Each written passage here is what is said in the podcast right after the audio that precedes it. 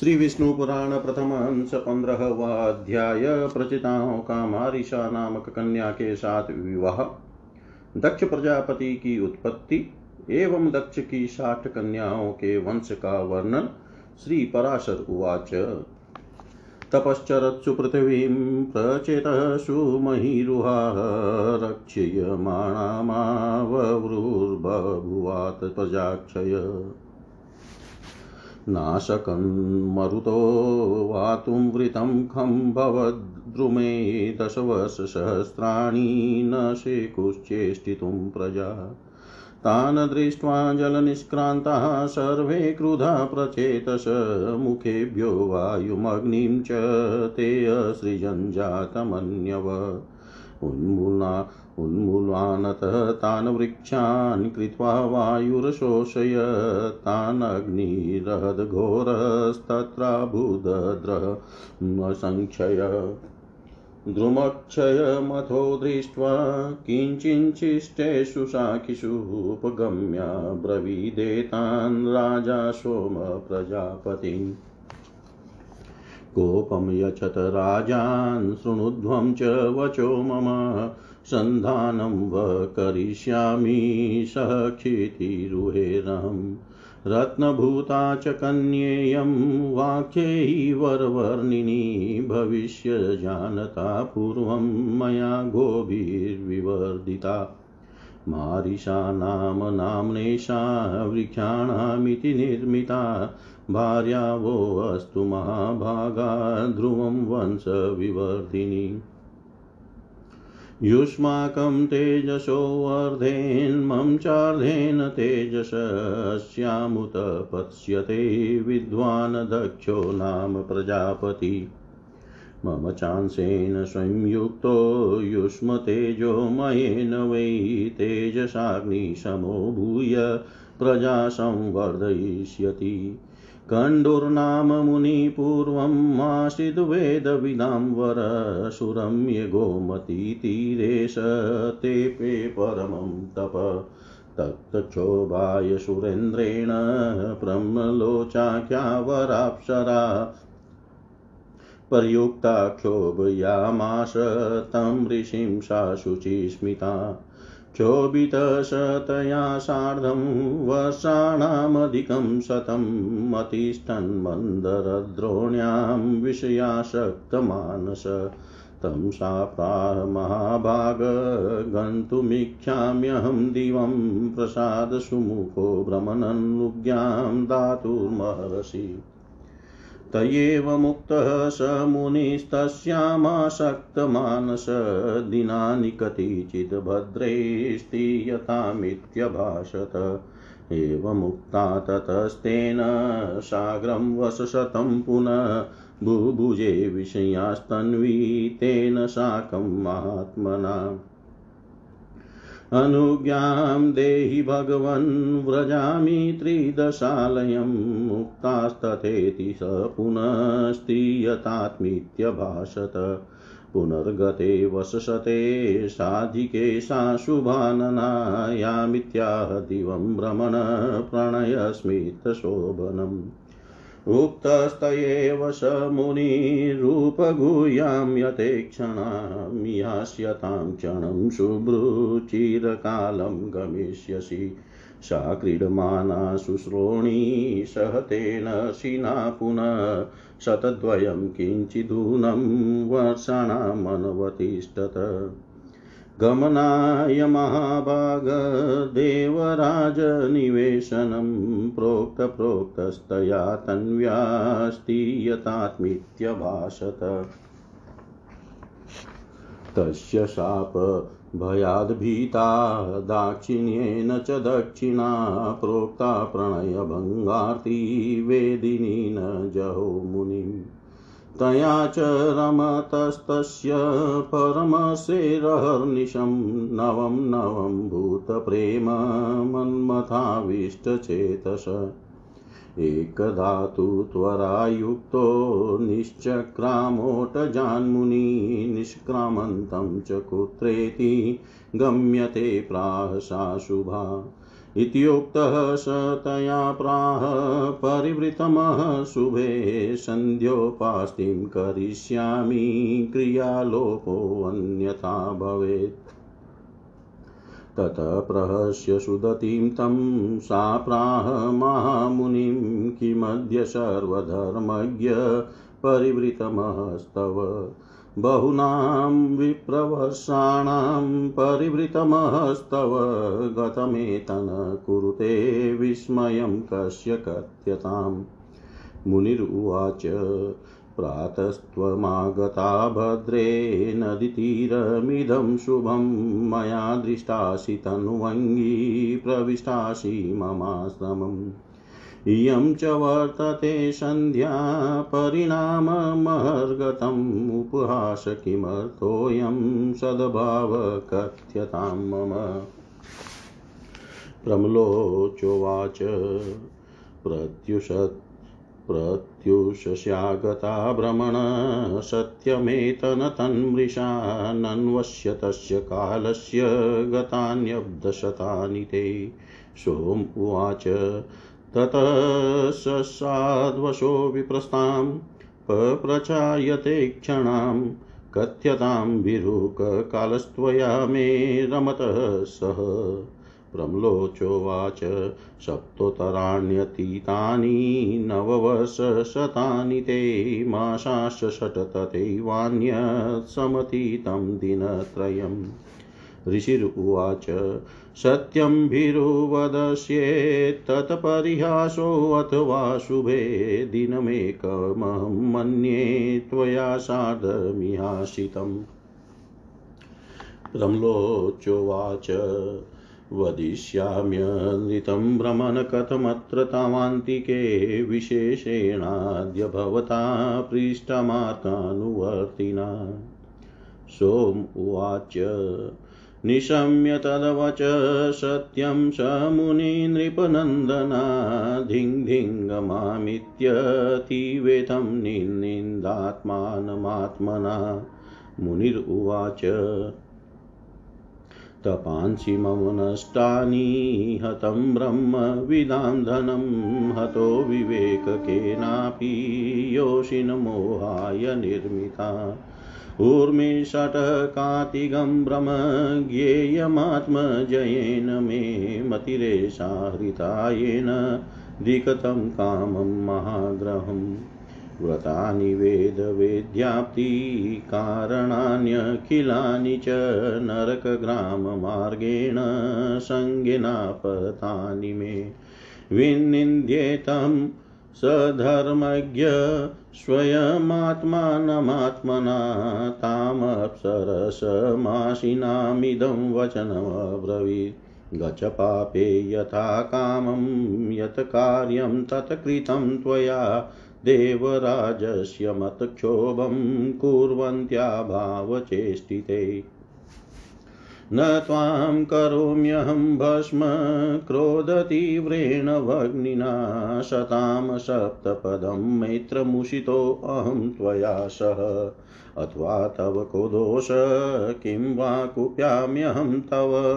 ममेव दोषो नितरां येनाहं जितेन्द्रिय। यया शक्रप्रियार्थिन्या कृतो मे तपसो व्यय त्वया धिक्तां महामोहमञ्जुषां सुजुक्षिप्सिताम् सोम उवाच यावदित्थं स विप्रशिस्तां ब्रवीति सुमध्यमां तावद्गलत्स्वेदजला सा बभुवाति वेपुत वेपतु। प्रवेपमानां सततं स्विनगात्रलतां सतीं गच्छ गच्छेति स क्रोधमुवाच मुनिशतं। सा तु निर्भर्सिता तेन विनिष्क्रम्य तदाश्रमात् आकाशगामिनी स्वेदं ममार्जं तरुपल्लवे। निर्मार्जमाणगात्राणि गलत्स्वेदजलानि वै वृक्षादवृक्षं ययो बाला तद्गारुणपल्लवै। ऋषिणा यस्तदा गर्भस्तस्या देहे समाहिता तस्यादेः समाहित निर्जगाम स रोमान् स्वेदरूपी तदङ्गत। तं वृक्षा जगृहुर्गर्भमेकं चक्रेतु मारुत मया चाप्यायितो गोभिः स तदा ववृधे शने वृक्षाग्रगर्भसम्भूता मारिशाख्या वरानना तां प्रदास्यन्ति वो वृक्षा कोप एष प्रशाम्यताम् कण्डोरपत्यमेवं सा वृक्षेभ्यश्च समुद्गता ममापत्यं तथा वायो प्रम्लोचातनया च सा। श्रीपराशरुवाच।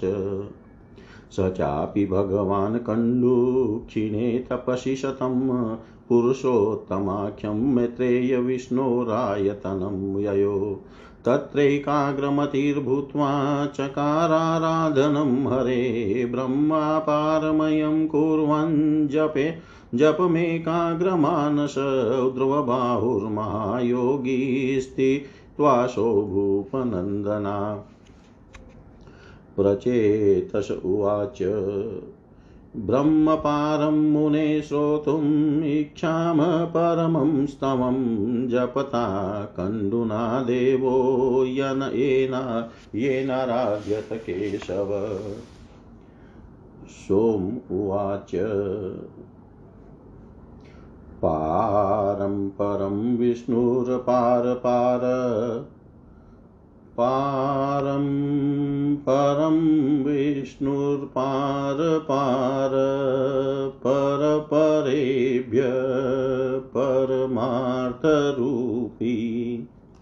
स ब्रह्मपार परपारभूत परपराणामपि पार पार सकारणं कारणतस्ततोऽपि तस्यापि हेतुपरहेतुहेतु कार्येषु चेवं सहकर्मकर्तृरूपेरशेषैरवतीय सर्वम् ब्रह्म प्रभुब्रह्म स सर्वभूतो ब्रह्म प्रजानां पतिरच्युतोऽसो ब्रह्माव्ययं नित्यमजं स विष्णु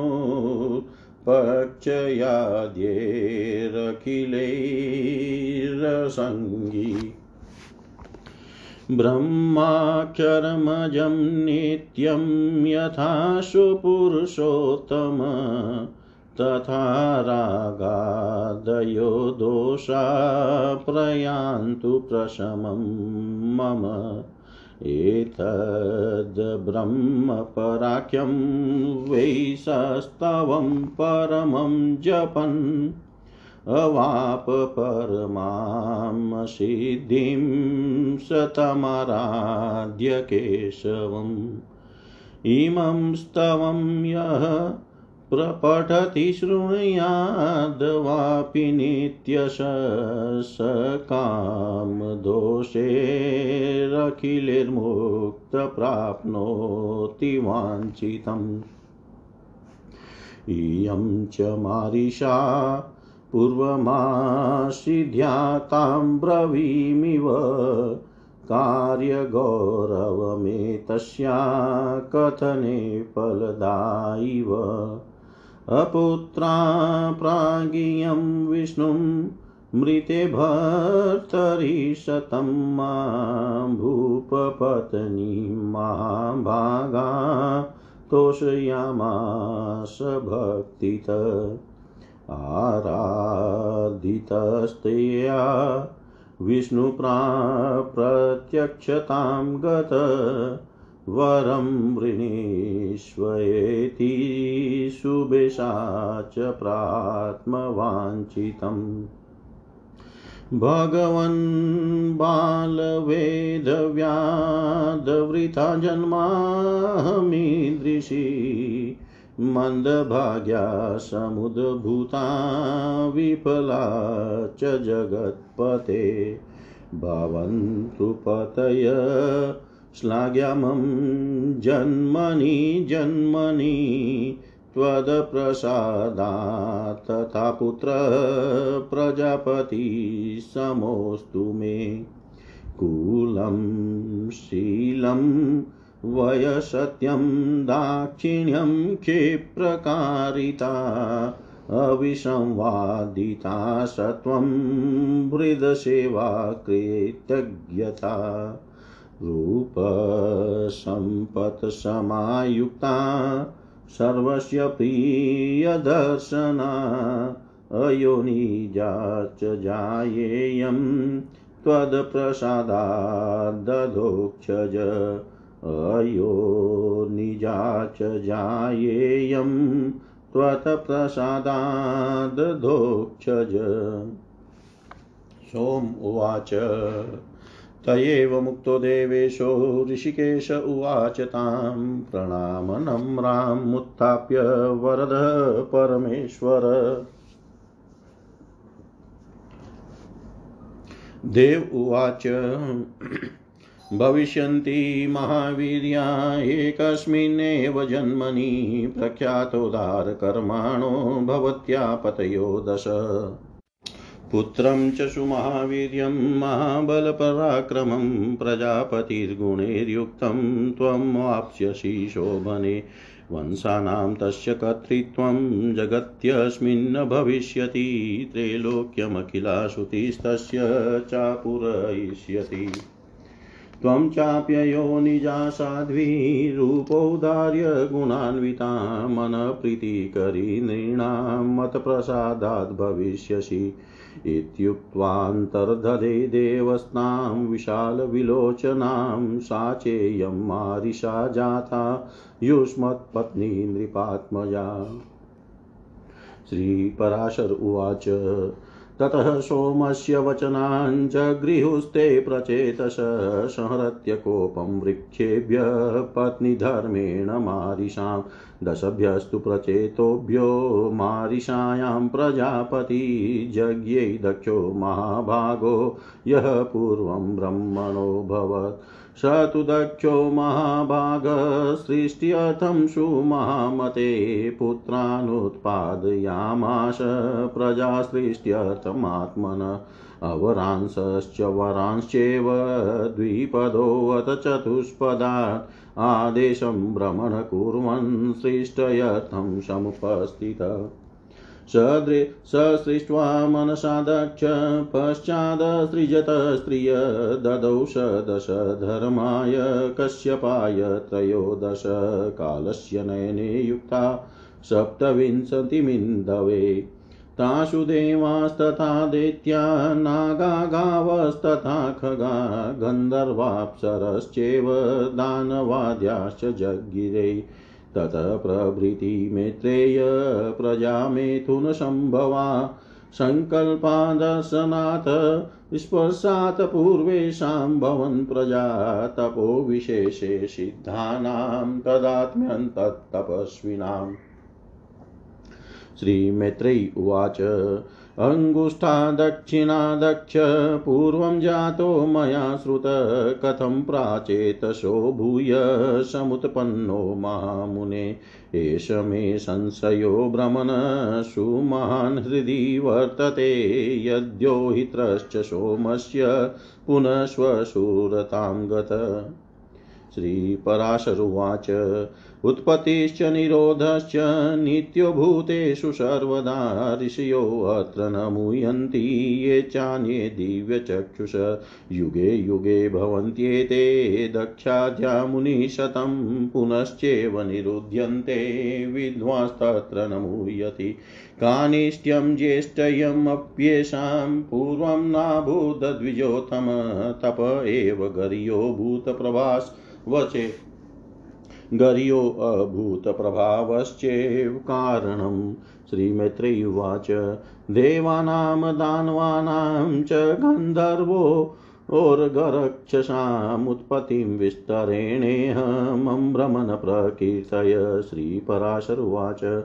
प्रजा सृजेति व्याधिष्ट पूर्वं दक्ष स्वयंभुवा यथा ससर्ज भूतानि तथा शृणु महामुने मानसान्येव भूतानि। पूर्वं दक्षोऽसृजत् तदा देवान् ऋषीन् सगन्धर्वान् सुरान् पन्नगास्तथा।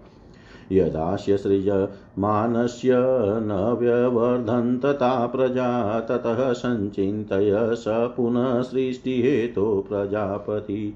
मेतुनेनेव धर्मेण श्रीशिक्षुर्विविधा प्रजा शैक्निमावत्कन्यां वीरणस्य प्रजापते सुतां सुतपसा युक्तां महति लोकधारिणीम्।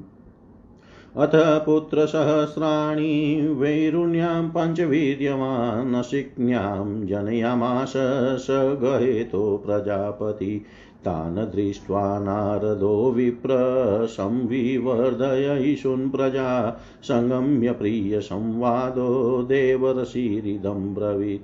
हे हय, हे हर्यस्मा महावीर्या प्रजा यूयं करिष्यत, ईदृशो दृश्यते यत्नो भवतां श्रूयतामिदम्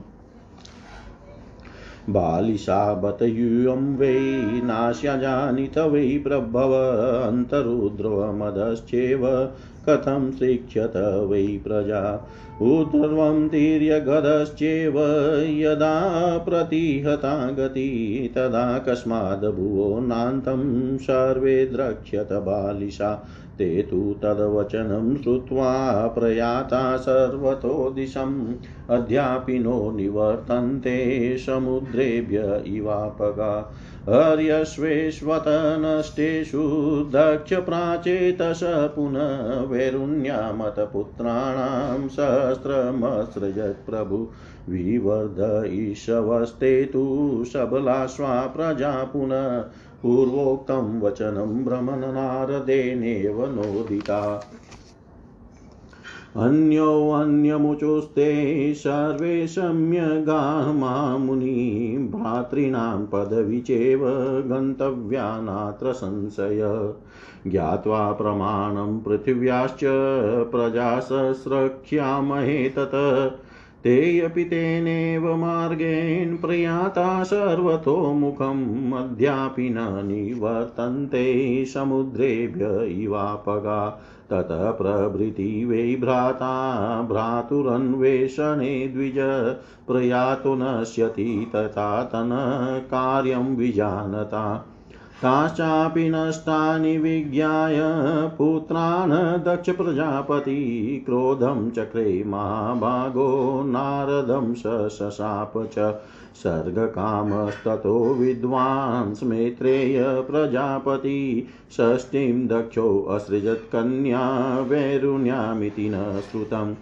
दहोश दश धर्माय कश्यपाय त्रयोदश सप्तविंशति सोमाय चतस्रो वरिष्ठनेमिने द्वे चैव बहुपुत्राय द्वै चेङ् चेवाङ्गिरसे तथा द्वै कृशाश्वाय विदुषे तासां नामानि मे शृणु। अरुन्धती वसूर्यामिर्लम्बा भानुमरुत्वती सङ्कल्पा च मुहूर्ता च साध्या विश्वा च तादृशी धर्मपत्न्यो दश त्वेतास्ताश्वपत्या यानि मे शृणु विश्वदेवास्तु विश्वाया, साध्या साध्या ज न जायत मरुत्वत्यां, मरुत्वन्तो वशोश्च वशव, स्मृता भानोस्तु भानवः पुत्रा। मुहूर्तायां मुहूर्तज्जा लम्बायाश्चैव घोषोऽहत् नागवीथि तु यामिजा पृथिवीविषयं सर्वमरुन्धत्यां जायत सङ्कल्पायास्तु सर्वात्मा यज्ञे सङ्कल्प एव हि। ये त्वनेकव सुप्राणदेवा ज्योतिपुरोगमा वशवो अष्टो समाख्यातास्तेषां वक्ष्यामि विस्तरम्। आपो ध्रुवश्च, सोमश्च धर्मश्चैवानिलो नल प्रत्युश्च प्रभासश्च, वशवो नाम भीस्मृता। आपस्य पुत्रो वेतण्ड, श्रमशान्तो ध्वनिस्तथा।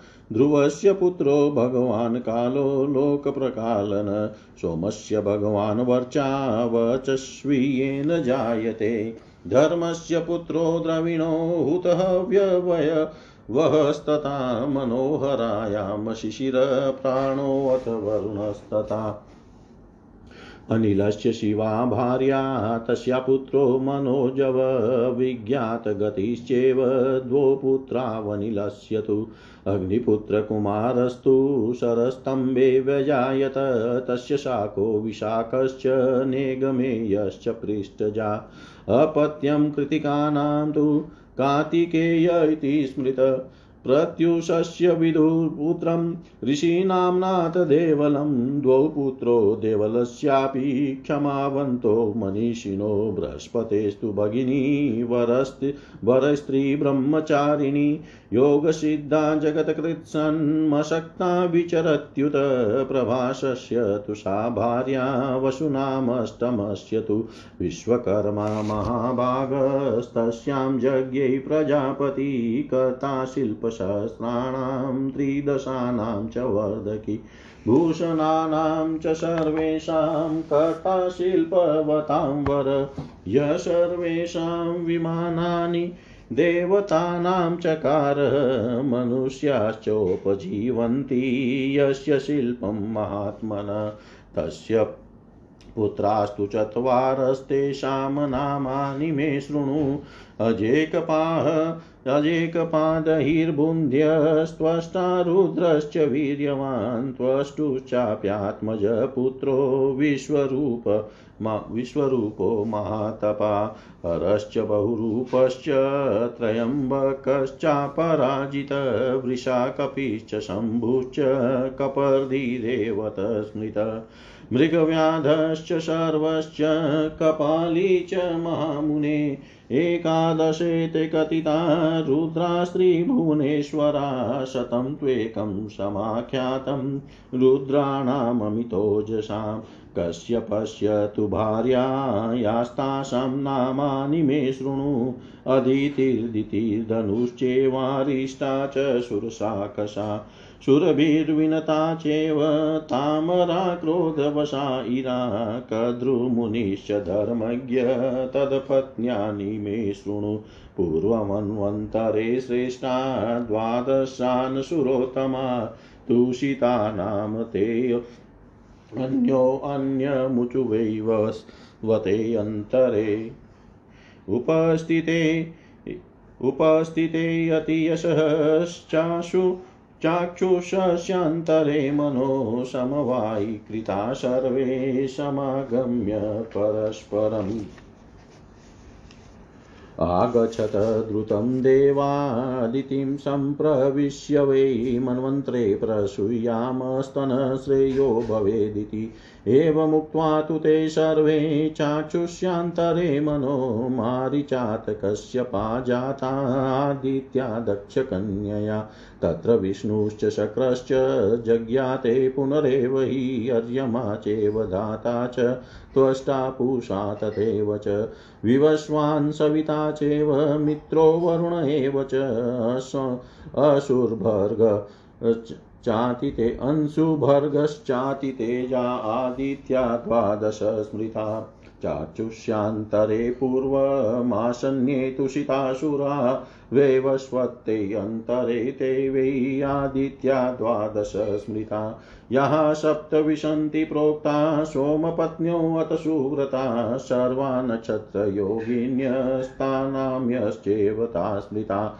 तासां पत्न्या न्यभवन्दीप्तान्यमिततेजसामरिष्टनेमि पत्नीनां पत्यानि अषोडश बहुपुत्रस्य विदुश्चतस्रो विद्युतः स्मृता।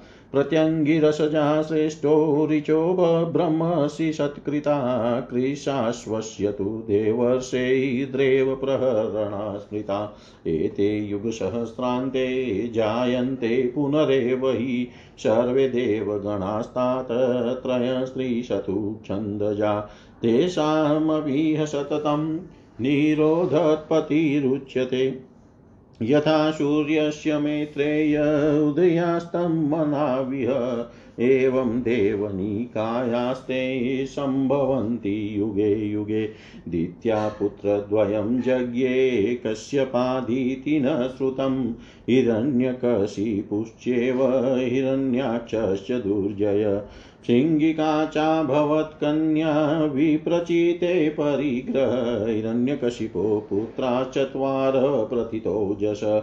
अनुह्लादश्च प्र अनुह्लादश्च हलादश्च प्रह्लादश्चेव बुद्धिमान् सहह्लादश्च महावीर्या दैत्यवंशविवर्धना तेषां मध्ये महाभाग, सर्वत्र संदृग्वशी प्रह्लाद परमं भक्तिं य उवाच जनार्दने। दैत्येन्द्रदीपितो वग्निः सर्वाङ्गोपचितो द्विज न ददाह च यं विप्र वासुदेव हृदि संस्थिते महाणवान्तसलिले स्थितस्य चलतो मही चचाल सकला यस्य पाशबद्धस्य धीमत। न भिन्नं विविधे शस्त्रैर्यस्य दैत्येन्द्रियपातिते शरीरमद्रिकठिनं सर्वत्राच्युतते चेतस। विषाननल्लोज्ज्वलमुखा यस्य दैत्य प्रचोदिता नान्ताय सर्पपतयो बभूरुरतेजस शैलैराक्रान्तदेहोऽपि यस्मृणपुरुषोत्तमं तत्याजनात्मनः प्राणान् विष्णुस्मरणदंसित। पतन्तमुचादवनीर्यमुत् पेत्य महामतिं दधारदेत्यपतिना क्षिप्तं स्वर्गनिवासिना। यस्य संशोषको वायुर्देहे दैत्येन्द्रयोजितवापसङ्क्षयं सद्यचितस्ते मधुसूदने। विषाणभङ्गमुन्मता मदहानिं च दिग्गजा। यस्य वक्षः स्थले प्राप्ता दैत्येन्द्रपरिणामिता। यस्य चोत्पादिताकृत्य दैत्यराजपुरोहिते बभूवनान्ताय पुरा गोविन्दाशक्तचेतस, शम्बरस्य च मायानां सहस्रमतिमायिन, यस्मिन् प्रयुक्तं चक्रेण कृष्णस्य वितथीकृतं दैत्येन्द्रियशुधोत्पहतं यस्य आलाहलं विषम्। जरयामास मतिमानविकारममत्सरि समचेता जगत्यस्मिन्य सर्वेष्वेव जन्तुषु, यथात्मनि तथान्येषा परं गुणान्विता। धर्मात्मा सत्यशौर्यादिगुणानां करपर उपमानं शेषाणां साधूनां सदा भवत्। उपमानं शेषाणां साधूनां य सदा भवत्। श्री पराशर जी बोले प्रचिताओं के तपस्या में लगे रहने से कृषि आदि द्वारा किसी प्रकार की रक्षा न होने के कारण पृथ्वी को वृक्षों ने ढक लिया और प्रजा बहुत कष्ट, कुछ नष्ट हो गई। आकाश वृक्षों से भर गया था, इसलिए दस हज़ार वर्ष तक न तो वायु ही चला और न प्रजा ही किसी प्रकार की चेष्टा कर सकी। जल से निकलने पर उन वृक्षों को देख कर प्रचितागण अति क्रोधित हुए और उन्होंने रोष पूर्वक अपने मुख से वायु को, वायु और अग्नि को छोड़ा। वायु ने वृक्षों को उखाड़ उखाड़ कर सुखा दिया और प्रचंड अग्नि ने उन्हें जला डाला। इस प्रकार उस समय वहाँ वृक्षों का नाश होने लगा। तब वह भयंकर वृक्ष प्रलय देख कर थोड़े से वृक्षों के रह जाने पर उनके राजा सोम ने प्रजापति प्रचेताओं के पास जाकर कहा, हे नृपति गण, आप क्रोध शांत कीजिए और मैं जो कुछ कहता हूँ सुनिए। मैं वृक्षों के साथ आप लोगों की संधि करा दूँगा। वृक्षों से उत्पन्न हुई सुंदर वन वाली रत्न स्वरूपा कन्या का मैंने पहले से ही भविष्य को जानकर अपनी अमृतमयी किरणों से पालन पोषण किया है। वृक्षों की यह कन्या मारिशा नाम से प्रसिद्ध है। यह महाभागा इसलिए ही उत्पन्न की गई है कि निश्चय ही तुम्हारे वंश को बढ़ाने वाली तुम्हारी भार्या हो। मेरे और तुम लोगों के आधे आधे तेज से इसके परम विद्वान दक्ष नामक प्रजापति उत्पन्न होगा। वह तुम लोगों के तेज के सहित मेरे अंश से युक्त होकर अपने तेज के कारण अग्नि के समान होगा और प्रजा की खूब वृद्धि करेगा। पूर्व काल में वेद वेताओं में श्रेष्ठ एक कंडू नामक मुनीश्वर थे। उन्होंने गोमती नदी के परम रमणिक तट पर घोर तप किया था। तब इंद्र ने उन्हें तपोभ्रष्ट करने के लिए प्रमलोचा नाम की उत्तम अप्सरा को नियुक्त किया। उस मंजुहासी ने उन ऋषि श्रेष्ठ को विचलित कर दिया। उसके द्वारा क्षुब्ध होकर वे सौ से भी अधिक वर्ष तक विषयाशक्त चित्त से मंद्राचल की कंदरा में रहे। तब हे महाभाग, एक दिन उस अप्सरा ने कंडू ऋषि से कहा, हे भ्रमण अब मैं स्वर्ग लोक को जाना चाहती हूँ। आप प्रसन्नता पूर्वक मुझे आज्ञा दीजिए। उसके ऐसा कहने पर उसमें आसक्त चित हुए मुनि ने कहा, बद्रे, अभी कुछ दिन और रहो। उनके ऐसा कहने पर उस सुंदरी ने महात्मा कंडू के साथ अगले सौ वर्ष तक और रहकर नाना प्रकार के भोग भोगे। तब भी उसके यह पूछने पर कि भगवान मुझे स्वर्ग लोक को जाने की आज्ञा दीजिए। ऋषि ने यही कहा कि अभी और ठहरो तदनंतर सौ वर्ष से कुछ अधिक बीत जाने पर उस मुखी ने प्रणय, यह युक्त मुस्कान से सुशोभित वचनों में फिर कहा, भ्रमण, अब मैं स्वर्ग को जाती हूँ। यह सुनकर मुनि ने उस विशालाक्षी को आलिंगन कर कहा, आई शुभ्रु अब तो तू बहुत दिनों के लिए चली जाएगी, इसलिए क्षण भर तो और ठहर। तब वह सुश्रोणी सुंदर कमर वाली उस ऋषि के साथ क्रीड़ा करती हुई दो सौ वर्ष से कुछ कम और रही। हे महाभाग, इस प्रकार जब वह जब जब वह सुंदरी देवलोक को जाने के लिए कहती, तभी तभी कंडू ऋषि उसे यही कहते कि अभी ठहर जा।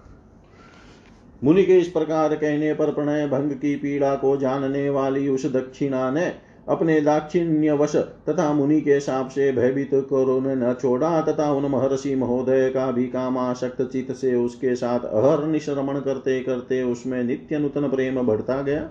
एक दिन वे मुनिवर बड़ी शीघ्रता से अपनी कुटी से निकले। उनके निकलते समय वह सुंदरी बोली, आप कहाँ जाते हो?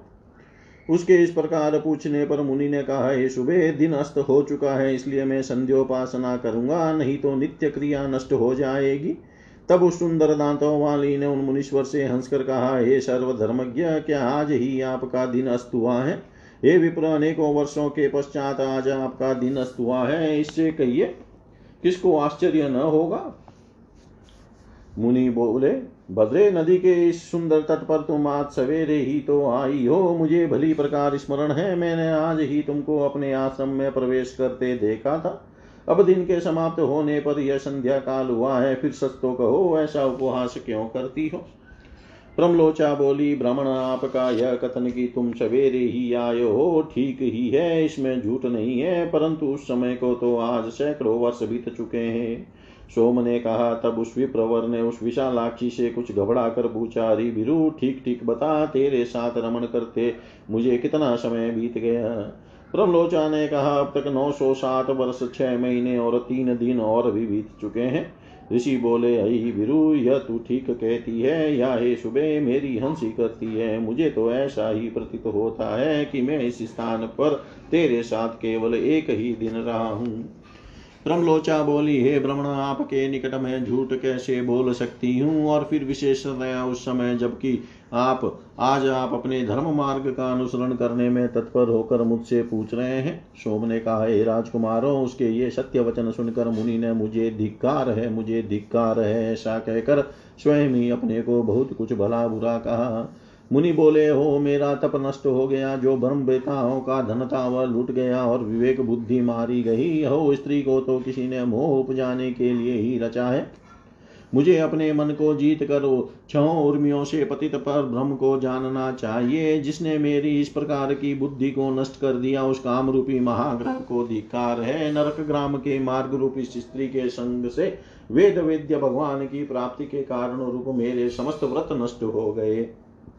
इस प्रकार उन धर्मज्ञ मुनिवर ने अपने आप ही अपनी निंदा करते हुए वहाँ बैठी हुई उस अप्सरा से कहा, अरे पापिन, अब तेरी जहाँ इच्छा हो चली जा, तूने अपनी भाव भंगी से मुझे मोहित करके इंद्र का जो कार्य था वह पूरा कर लिया। मैं अपने क्रोध से प्रज्वलित हुए अग्नि द्वारा तुम्हें भस्म नहीं करता हूँ, क्योंकि सजनों की मित्रता सात पग साथ रहने से हो जाती है, और मैं तो इतने दिन तेरे साथ निवास कर चुका हूँ। अथवा इसमें तेरा दोष भी क्या है? जो मैं तुझ पर क्रोध करूँ, दोष तो साथ दोस्त साथ मेरा ही है, क्योंकि मैं बड़ा ही अजितेंद्रिय हूँ। तू महामोह की पिटारी और अत्यंत निंदनीय है। हाँ ये तूने इंद्र के स्वार्थ के लिए मेरी तपस्या नष्ट कर दी। तुझे धिक्कार है। सोम ने कहा, वे ब्रह्मषि सुंदरी से जब तक तक ऐसा कहते रहे, तब तक वह भय के कारण पसीने में सरोबार होकर अत्यंत कांपती रही। इस प्रकार जिसका समस्त शरीर पसीने में डूबा हुआ था और जो भय से थर थर काँप रही थी, उस प्रमलोचा से मुनि श्रेष्ठ गंडू ने क्रोध पूर्वक कहा, अरे तू चली जा चली जा।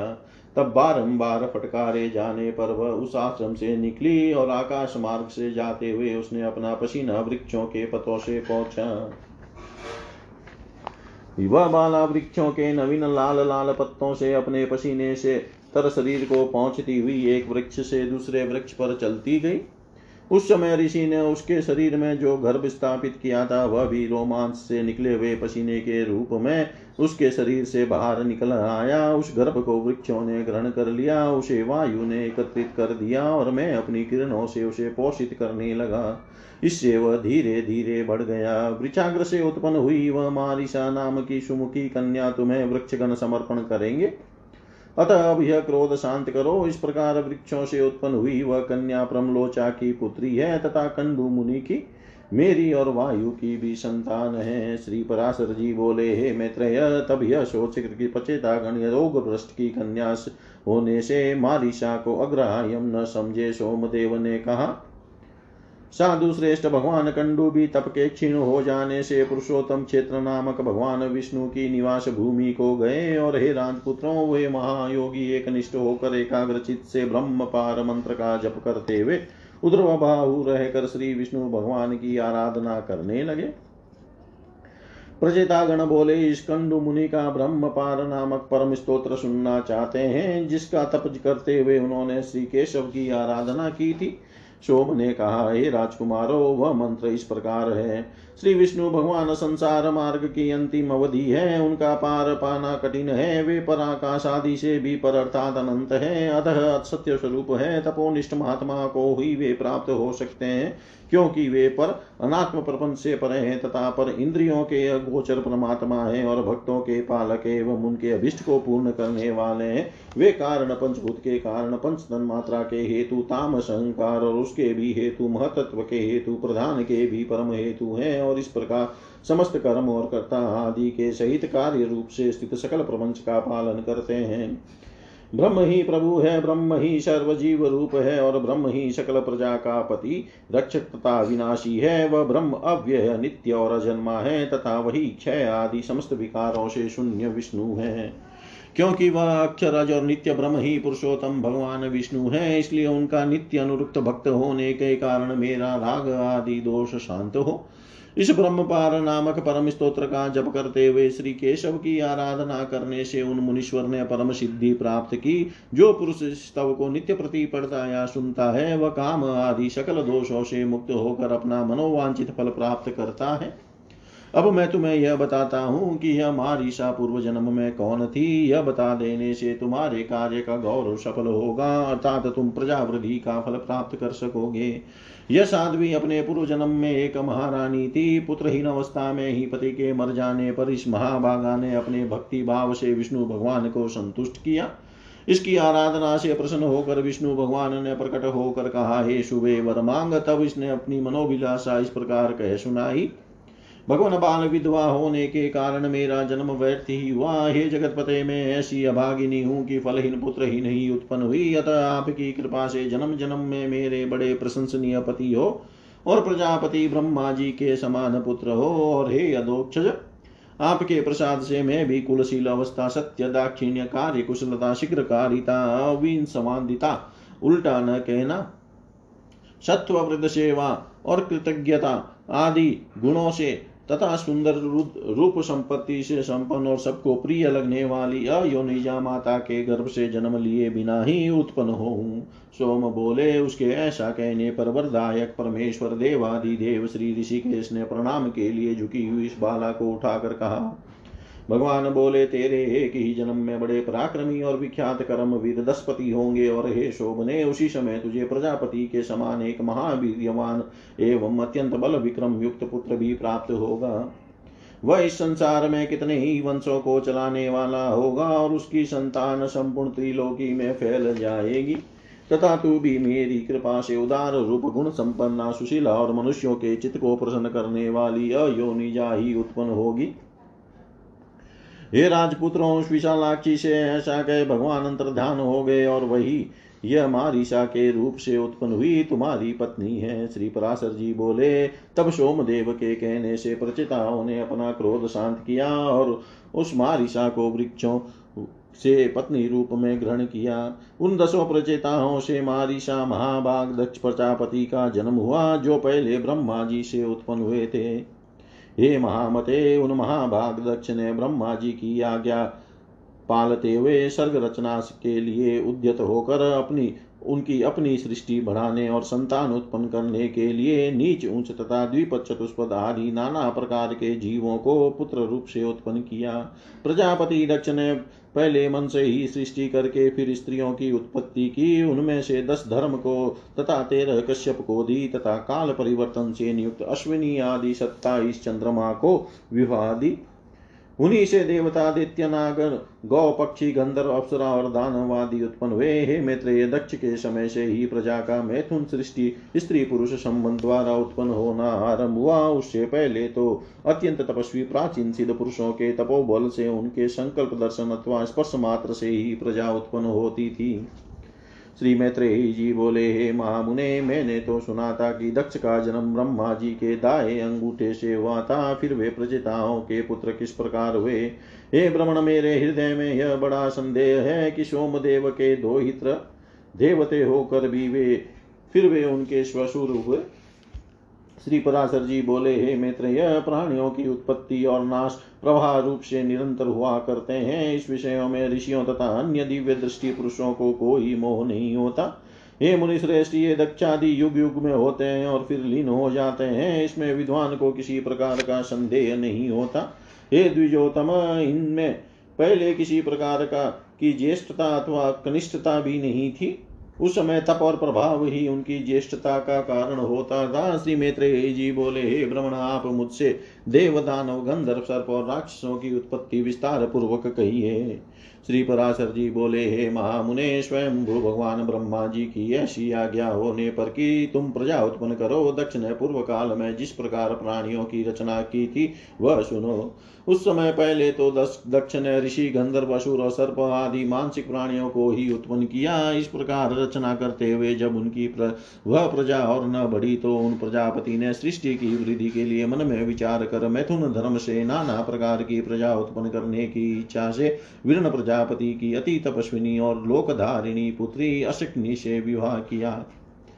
तदनंतर वीर्यवान प्रजापति दक्ष ने सर्ग की वृद्धि के लिए वीरण सुता अशिकनी से पाँच सहस्त्र पुत्र उत्पन्न किए, उन्हें प्रजावृद्धि के इच्छुक देख प्रियवादी देवर्षि नारद ने उनके निकट जाकर इस प्रकार कहा, हे महापराक्रमी हर यश्वगण आप लोगों की ऐसी चेष्टा प्रतीत होती है कि आप प्रजा उत्पन्न करेंगे, सो मेरा यह कथन सुनो।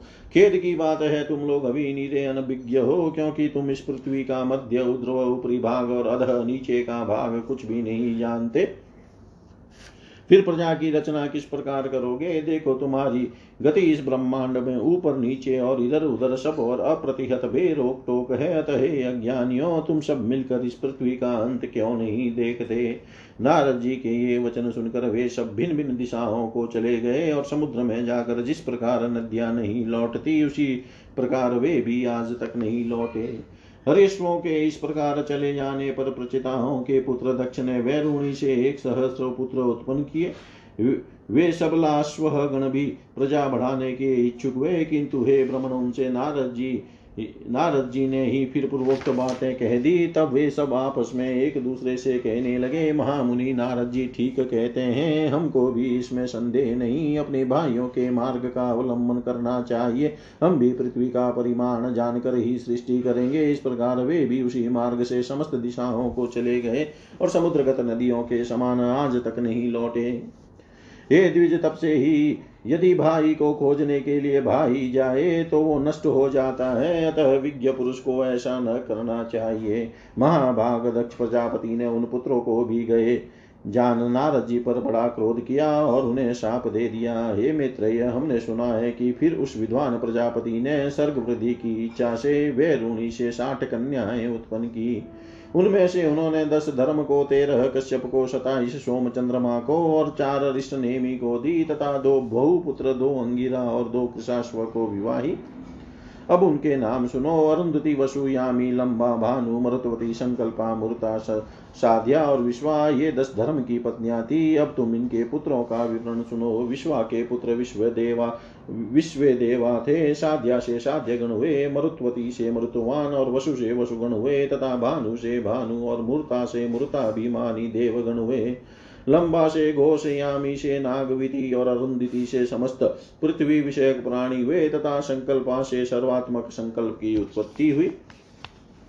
नाना प्रकार का वसु, तेज अथवा धन ही जिनका प्राण है, ऐसे ज्योति आदि जो आठ वसुगुण विख्यात हैं अब मैं उनके वंश का विस्तार बताता हूँ। उनके नाम आप ध्रुव, सोम, धर्म, अनिल, वायु, अनल, अग्नि, प्रत्युष और प्रभास कहे जाते हैं। आपके पुत्र वैतंड, श्रम, शांत और ध्वनि हुए तथा ध्रुव के पुत्र लोक संहारक भगवान काल हुए। भगवान वर्चा सोम के पुत्र थे, जिनमें पुरुष वर्चस्वी, तेजस्वी हो जाता है और धर्म के उनकी भार्य मनोहार से द्रविण हुत एवं हव्य तथा शिशिर प्राण और वरुण नामक पुत्र हुए। अनिल की पत्नी शिवा थी। उससे अनिल के मनोजव और अभिज्ञात गति ये दो पुत्र हुए। अग्नि के पुत्र कुमार सर स्तंभ सरकंडे से उत्पन्न हुए थे। ये कृतिकाओं के पुत्र होने से कार्तिक कार्तिकेय कहलाए। शाख विशाख और नेगमय इनके छोटे भाई थे। देवल नाम ऋषि को प्रत्युष का पुत्र कहा जाता है, इन देवल के भी दो क्षमाशील और मनीषी पुत्र वे, बृहस्पति जी की बहन, वर स्त्री जो ब्रह्मचारिणी और सिद्ध योगिनी थी, तथा अनासक्त भाव से समस्त भूमंडल में विचरती थी, आठवें वशु प्रभाष की भारिया हुई, उससे सहस्रों शिल्पों, कारीगरियों के कर्ता और देवताओं के शिल्पी महाभाग प्रजापति विश्वकर्मा का जन्म हुआ, जो समस्त शिल्पकारों में श्रेष्ठ और सब प्रकार के आभूषण बनाने वाले हुए तथा जिन्होंने देवताओं के संपूर्ण विमानों की रचना की और जिन महात्मा की आविष्कृत शिल्प विद्या के आश्रय से बहुत से मनुष्य जीवन निर्वाह करते हैं। उन विश्वकर्मा के चार पुत्र थे, उनके नाम सुनो वे अजय, कपाद हीर बुंध्य त्वष्टा और परम पुरुषार्थी रुद्र थे।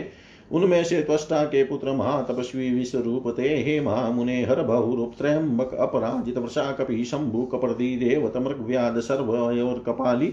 ये त्रिलोकी के अधीश्वर ग्यारह रुद्र कहे गए हैं। ऐसे सैकड़ों महातेजस्वी एकादश रुद्र प्रसिद्ध है। जो दक्ष कन्याएँ कश्यप जी की स्त्रियाँ हुई, उनके नाम सुनो। वे अदिति, दीति, धनु अरिष्टासुर साखसासुर भी भिन्नता। तामरा क्रोधवशा हीरा, कद्रु और मुनि हे धर्मज्ञ, अब तुम उनकी संतान का विवरण सवरण श्रवण करो। पूर्व चाक्षुष मनवंत्र में तुषित नामक बारह श्रेष्ठ देवगण थे वे यशस्वी सुरश्रेष्ठ चाक्षुष मनवंत्र के पश्चात व्यवस्वत मनवंत्र के उपस्थित होने पर एक दूसरे के पास जाकर मिले और परस्पर कहने लगे हे देवगण, आओ हम लोग शीघ्र ही अदिति के गर्भ में प्रवेश कर इस व्यवस्वत मनवंत्र में जन्म लें। इसी में हमारा हित है। इस प्रकार चाक्षुष मनवंत्र में निश्चय कर उन सबने मरिचि पुत्र कश्यप जी के यहाँ दक्ष कन्या अदिति के गर्भ से जन्म लिया।